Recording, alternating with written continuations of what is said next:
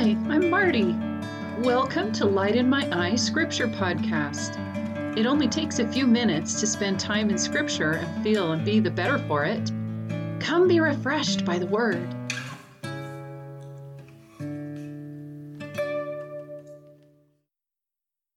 Good morning. I am continuing on the series on gifts that we receive from Christ and today's gift topic is healing from pain. So we'll start in Luke 22 44. And being in an agony, he prayed more earnestly, and his sweat was, as it were, great drops of blood falling down to the ground.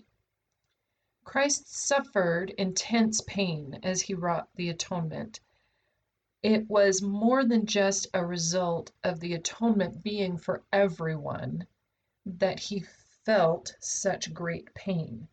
It also had a function. There was a reason to feel that pain. In Alma 7:11, and he shall go forth suffering pains and afflictions and temptations of every kind, and this that the word might be fulfilled which saith, He will take upon him the pains and the sicknesses of his people. So there is anguish of soul that comes in varying degrees from not being aligned with God. Christ came and suffered for our sins that we might repent and not be at odds with our Maker. But his work here on earth was to address more than just our spiritual needs. In 2 Nephi 9:21, and he cometh into the world, that he may save all men, if they will hearken unto his voice. For behold, he suffereth the pains of all men, yea, the pains of every living creature, both men, women, and children who belong to the family of Adam. So I think it is something that we need to take better advantage of, but Christ came to save us from pain as well as sin. And I don't believe that save means like to prevent. We know that he saves us from sin but he does but that doesn't mean that he keeps us from ever making any mistakes right? So that same principle would apply to pain. And how does he save us from physical pain? If he brings us the gift of healing from pain what does that even mean? So as i said earlier i think this is an aspect of christ's atonement that is totally underutilized. In D&C 1916, it says, For behold, I, God, had, have suffered these things for all, that they might not suffer if they would repent. I want to take a minute and look at the word repent and change up how we feel about it a little bit. I think I think when we hear the word repent for a lot of us, what what that word brings up, the feeling that word brings up is kind of like, dang, I did something wrong. Let's change repent to mean in our thoughts and our hearts, oh, I need Jesus. Then it would certainly still apply to our need for Him to cleanse us from sin, but it will also mean turning to Him in our other various needs as well. Pain is not meant to be suffered alone any more than sin is meant to be borne alone. The Savior of the world came that he might succor his people, and he doesn't pick and choose in what. We keep turning to him for cleansing from sin, but one of the gifts he brings us, I will emphasize again, is healing and help when we're in pain. So, how do we apply that? Well, first let's go back to Luke 22:44 and take a page from Jesus' own example. And being in an agony, he prayed more earnestly.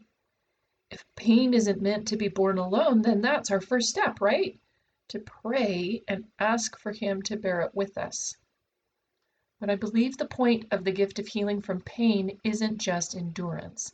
Christ does help us to endure, but he also saves. He also heals. I was able to find an example of this in the book Journey to the Veil by John Pontius.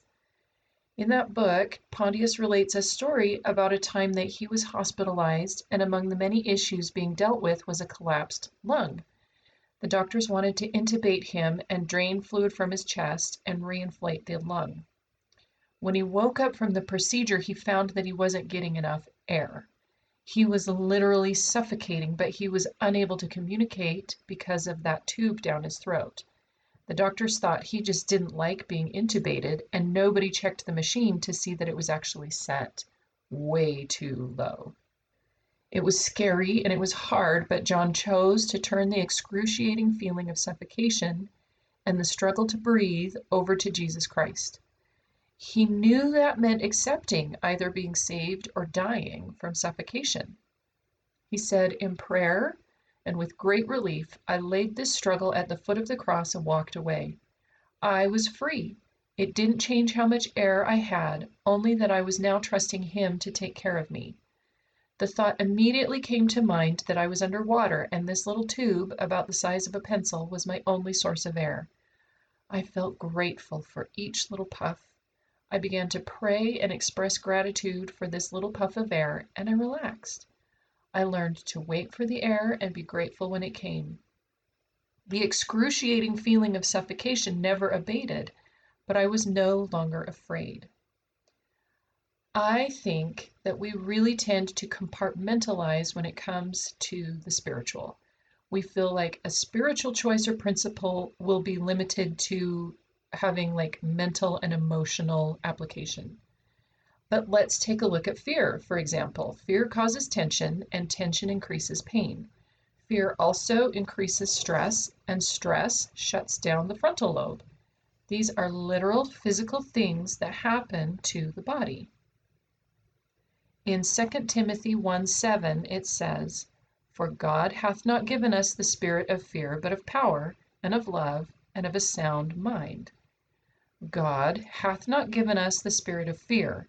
So if it's not from God, what's left? Fear is from the adversary.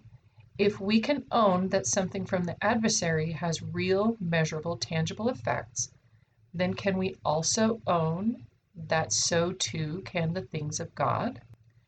To finish John Pontius' story, he spent five whole days like that. Finally, a doctor took a closer look at the machine and saw that it really was set way too low.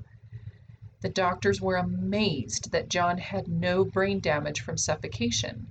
They said it was his ability to relax and not struggle that made it so that that tiny trickle of air was enough. I will say it again. If we can believe that the things of Satan, like fear, can have a literal effect on our bodies, can we not also believe the same of the things of God?